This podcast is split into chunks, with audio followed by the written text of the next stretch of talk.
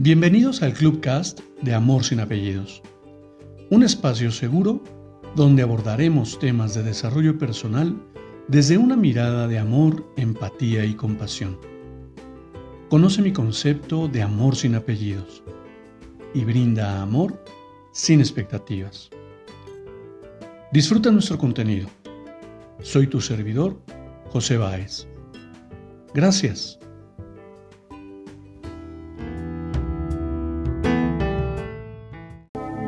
¿Cómo estás? Bienvenido. Hoy quiero compartirte un cuento más de Jorge Bucay, de su libro 26, Cuentos para Pensar. Un relato sobre amor. Se trata de dos hermosos jóvenes que se pusieron de novios cuando ella tenía 13 y él 18. Vivían en un pueblito de leñadores situado al lado de una montaña. Él era alto, esbelto y musculoso, dado que había aprendido a ser leñador desde la infancia. Ella era rubia, de pelo muy largo, tanto que le llegaba hasta la cintura. Tenía los ojos celestes, hermosos y maravillosos. La historia cuenta que habían noviado con la complicidad de todo el pueblo, hasta que un día, cuando ella tuvo 18 y él 23, el pueblo entero se puso de acuerdo para ayudar a que ambos se casaran. Les regalaron una cabaña con una parcela de árboles para que él pudiera trabajar como leñador. Después de casarse, se fueron a vivir allí para la alegría de todos, de ellos, de su familia y del pueblo, que tanto había ayudado en esa relación. Y vivieron allí durante todos los días de un invierno, un verano, una primavera y un otoño, disfrutando mucho de estar juntos. Cuando el día del primer aniversario se acercaba, ella sintió que debía hacer algo para demostrarle a él su profundo amor. Pensó hacerle un regalo que significara esto. Una hacha nueva relacionaría todo con el trabajo. Un pullover tejido tampoco la convencía, pues ya le había tejido pullovers en otras oportunidades. Una comida no era suficiente agasajo. Decidió bajar al pueblo para ver qué podía encontrar allí y empezó a caminar por las calles. Sin embargo, por mucho que caminara no encontraba nada que fuera tan importante y que ella pudiera comprobar, comprar con las monedas que semanas antes había ido guardando de los vueltos de las compras pensando que se acercaba la fecha del aniversario. Al pasar por una joyería, la única del pueblo, vio una hermosa cadena de oro expuesta en la vidriera. Entonces recordó que había un solo objeto material que él adoraba verdaderamente, que él consideraba valioso. Se trataba de un reloj de oro que su abuelo le había regalado antes de morir. Desde chico, él guardaba ese reloj en un estuche de gamuza, que dejaba siempre al lado de su cama.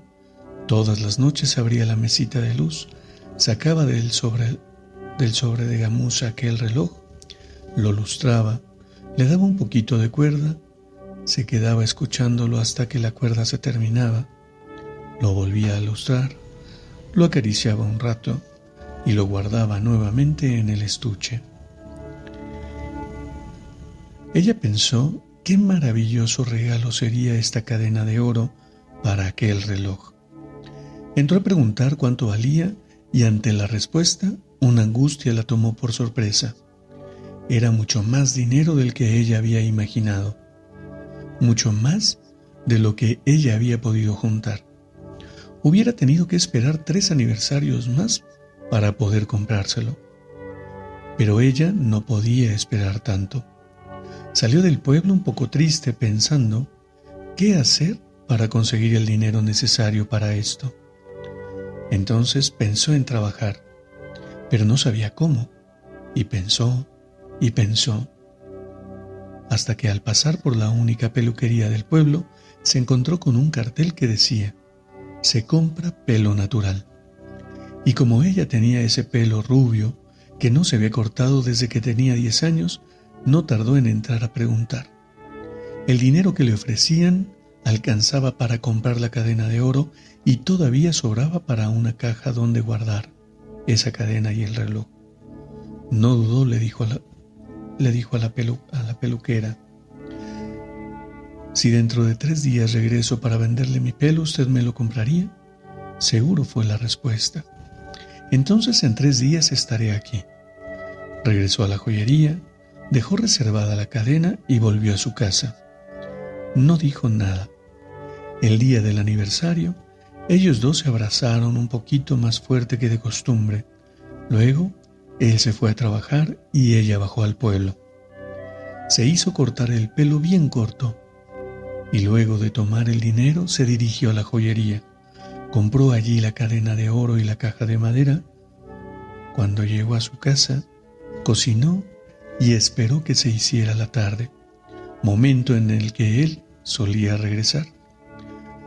A diferencia de otras veces que iluminaba la casa cuando él llegaba, esta vez bajó las luces, puso solo dos velas y se colocó un pañuelo en la cabeza, porque él también amaba su pelo y ella no quería que él se diera cuenta de que se lo había cortado. Ya habría tiempo después para explicárselo. Él llegó, se abrazaron muy fuerte y se dijeron lo mucho que se querían. Entonces ella sacó de debajo de la mesa la caja de madera que contenía la cadena de oro para el reloj. Y él fue hasta el ropero y extrajo de allí una caja muy grande que le había traído mientras ella no estaba. La caja contenía dos enormes peinetones que él había comprado vendiendo el reloj de oro del abuelo. Si ustedes creen que el amor es sacrificio, por favor, no se olviden de esta historia. El amor no está en nosotros para sacrificarse por el otro, sino para disfrutar de su existencia.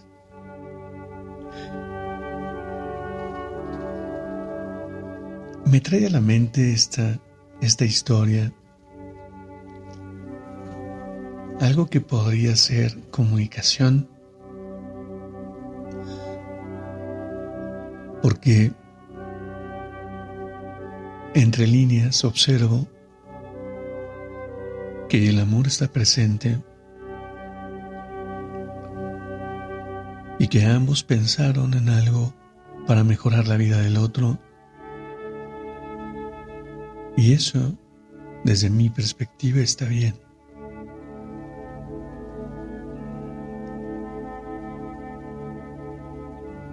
poder, de, poder, poder sorprender al otro nos lleva a cometer este tipo de situaciones que por demás se tornan divertidas cuando las vemos desde esa mirada. Y más allá que pensar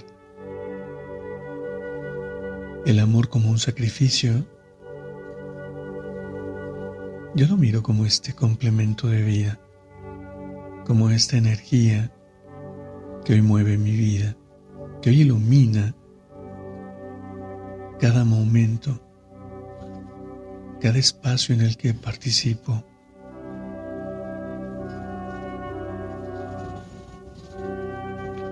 Y además, la historia habla de una, de una verdadera, verdadera historia de amor en la que ambos protagonistas han estado juntos desde muy temprana edad y eso me transporta a mi historia de amor. Que aunque con altibajos se ha mantenido. Y seguimos en este sendero juntos, tomados de la mano, en ese sentido de compañía, empatía y compasión. Poder ser quien quien representa la mejor opción de mi pareja, es para mí un privilegio y un honor. y descubrir en ella todos los días que es la mejor, la mejor opción que pude haber elegido, me hace sentir afortunado. Mira que hace poco aprendí que el para siempre es mucho tiempo. Y hace unas, hace unas alas atrás recuerdo que mi buen amigo Raymond me compartía que él siempre es este momento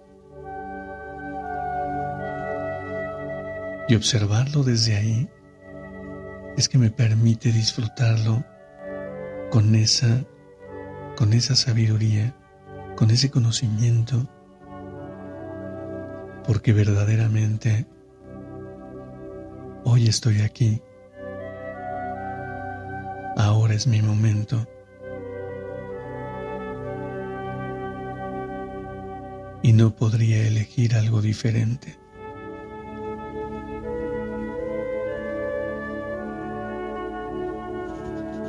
Compartir, compartir esto contigo me representa justamente la plenitud que el amor esencial ha, traído a mi vida. Disfrutar de cada ser humano en esa sencillez, en esa autenticidad, en esa verdad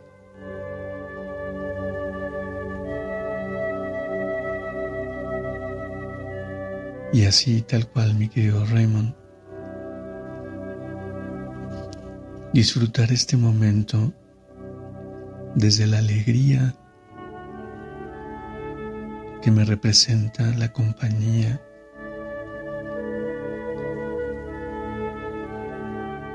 de la mejor persona que he conocido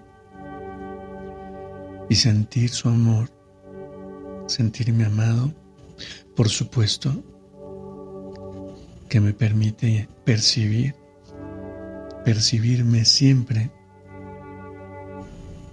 feliz y amado.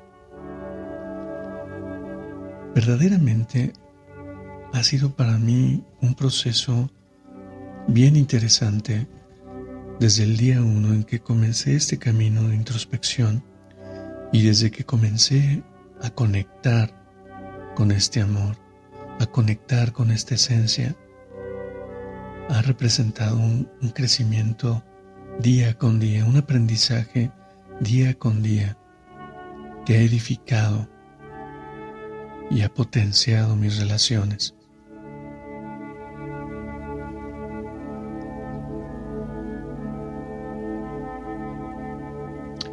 Apreciaría tuvieras la generosidad de compartirme tu opinión con respecto de esta historia y cómo te percibes hoy, aquí y ahora. Te abrazo con amor en la distancia y me despido como siempre lo hago. Brinda amor sin expectativas. Crea magia en tu entorno y hagamos de este mundo un mejor lugar para vivir. Hasta pronto.